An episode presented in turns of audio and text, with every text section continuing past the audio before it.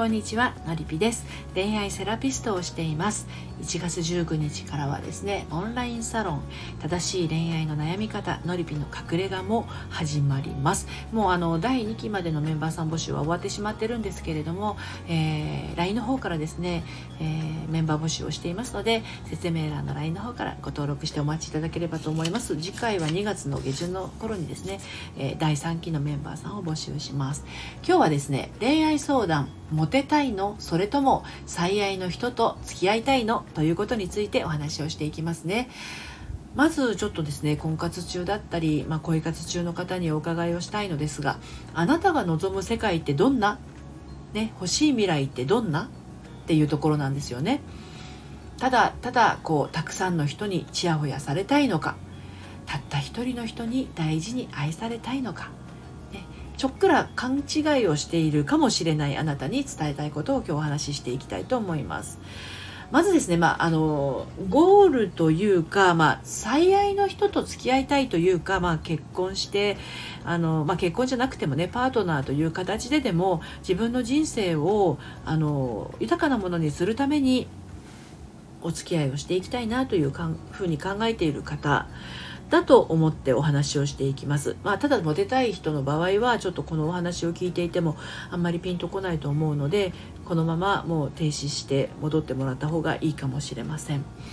でまあゴールはね仮に結婚すること最愛のパートナーと出会うことだとしたらですねこれはねもうとことんこだわってほしいんですよ。自分のこう愛する人へのこだわりを持ってほしいで適当にしないということです婚活アプリやってるんだとしたらプロフィールに書くことも適当にしないし結婚相談所に行くにしてもあの婚活パーティーに行くにしてもですね適当にしてはいけません。うん、あのこだわりを持つっていうのはすごく大事ですね。声をかけてくれるなら OK じゃないんですよ。そういうのはあのなんだろうな男受けする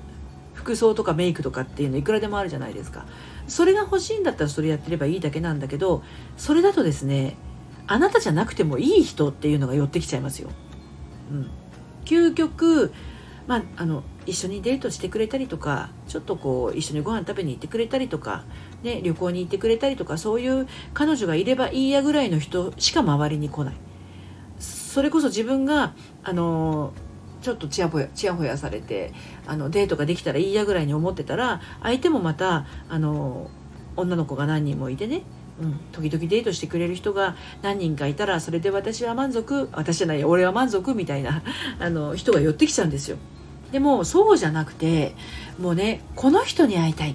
この人の話が聞きたいっていうような人じゃないと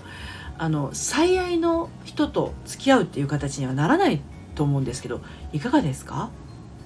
だからね、まあ、あの婚活アプリでデートに進みそうで進まない段階でイライラしてるっていうのはもうその進みそうで進まないっていう段階でお互いのことを知る知らないの前にあなあなたが興味を持ってその人のことを知りたいって思えない思えないような人だったらもうそこは切るですねカット。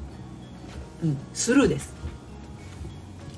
だからどんな場だったとしても婚活パーティーだったとしても婚活アプリだったとしても結婚相談所だったとしてもインスピレーションでもいいです。あのその人の書いてあるねプロフィールからでもいいんだけどあこの人別にその自分の思ってた条件とは違うんだけどなんか話してみたいんだよなみたいな感覚そこを大事にしてほしいんですよ。でパッと見た時に感覚のところがちょっとブレちゃってうまくあの自分の感覚感じられない人というのも中にはいらっしゃるんですけれどそこ一つあの大きなポイントになってくるかと思います。あの婚活アプリでも婚活パーティーでもあとは結婚相談相談所でもあの幸せな結婚している方はたくさんいらっしゃるじゃないですか。でそうじゃなかったらああいったものがね流行らないと思うんですけれども、まあ、これは別にあのなんだろう婚活アプリとか婚活パーティーとか結婚相談所じゃなくって例えば職場の人とだったりとかあとは、うん、そうだな趣味のサークルだったりだとかえーと、昔の同級生だったりとか、まあ、いろんな場での出会いってありますよね、うん、そういった人とお付き合いするにしてもですねあこの人のこともうちょっと知りたいなとか話が聞いてみたいなと思う感覚ってないですかね。あったことありませんか？そういうことが。その他人に対する興味みたいなものっていうのは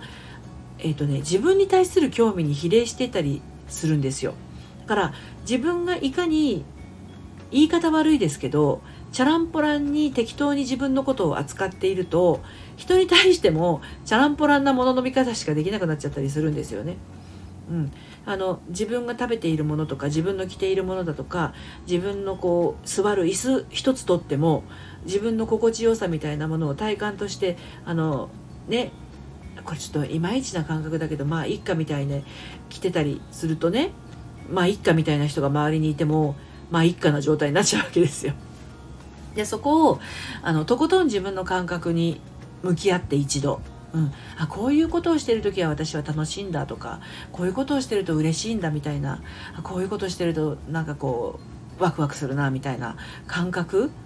何でもいいんですよ。旅行でもいいし趣味のことでもいいし趣味のものだったりしたら何かそれの素材を一つ取っただけでもあこれで何ができるんだろうとかっていうこうそこから夢が膨らむみたいな要素ってあるじゃないですか。そういうものを持ってる人とそういうものが感じられない人だとあの恋愛とか結婚に対しても感覚って全然変わってきちゃうと思うんですよね。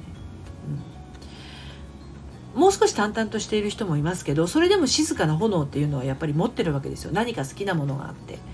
うん、好きなものっていうのは何だっていいわけですよ。でその自分の好きなものを自分で否定してたりするとそういう感覚も育たなくなってちゃったりしますよね。私はこんなものが趣味なんだって自分が好きな趣味を自分で否定しているようなものだから。そういったところから自分の感覚が不干渉になってしまうということもあります。でそういう風な状態になってくるとあのね、こんな自分でもちやほやしてデートに誘ってくれる人がいるんだったら好きになれるかもみたいなこう相当こう何て言うのかな自分発信じゃないですよね。向こうがそう言うならみたいな。でも結婚とか恋愛っていうのは向こうがそう言うならそうっていう感じで気持ちの扉が開くもんじゃないわけですよ。ときめきっていうものがあってわあもっとこの人と知りたいこの人と一緒にいたいっていう段階に入っていくにはその手前の段階で自分の中にそういう風な種みたいな粒みたいなものがないとなかなか育たないっていうか気づけないんですよね。でもみんな持ってるんですよそういうワクワクみたいの。小さい頃はもうお砂場遊びでもそれから縄跳びだったりしてもあの一生懸命やってることってあったと思うんですよ。自転車に乗れるまで頑張ってみたりとかね。あの夏にこう水遊びをいつまでやっても飽きないとかね。いろいろあると思うんですよ。人によって違うと思いますが。そういったその自分の好きな感覚っていうものをちゃんと大事にしてないとただ単にモテたいのか。本当は婚活してるのにね。ただ単にモテたいで終わっちゃってデートはしてるんだけど実らないやみたいなことがね起きてしまったりもします。ちょっと一度ね私ってこれ勘違いしてないかなっていうふうに振り返ってみるとちょっとこうね見方が変わってくるかもしれません。試してみてください。はいそれではまた。さようなら。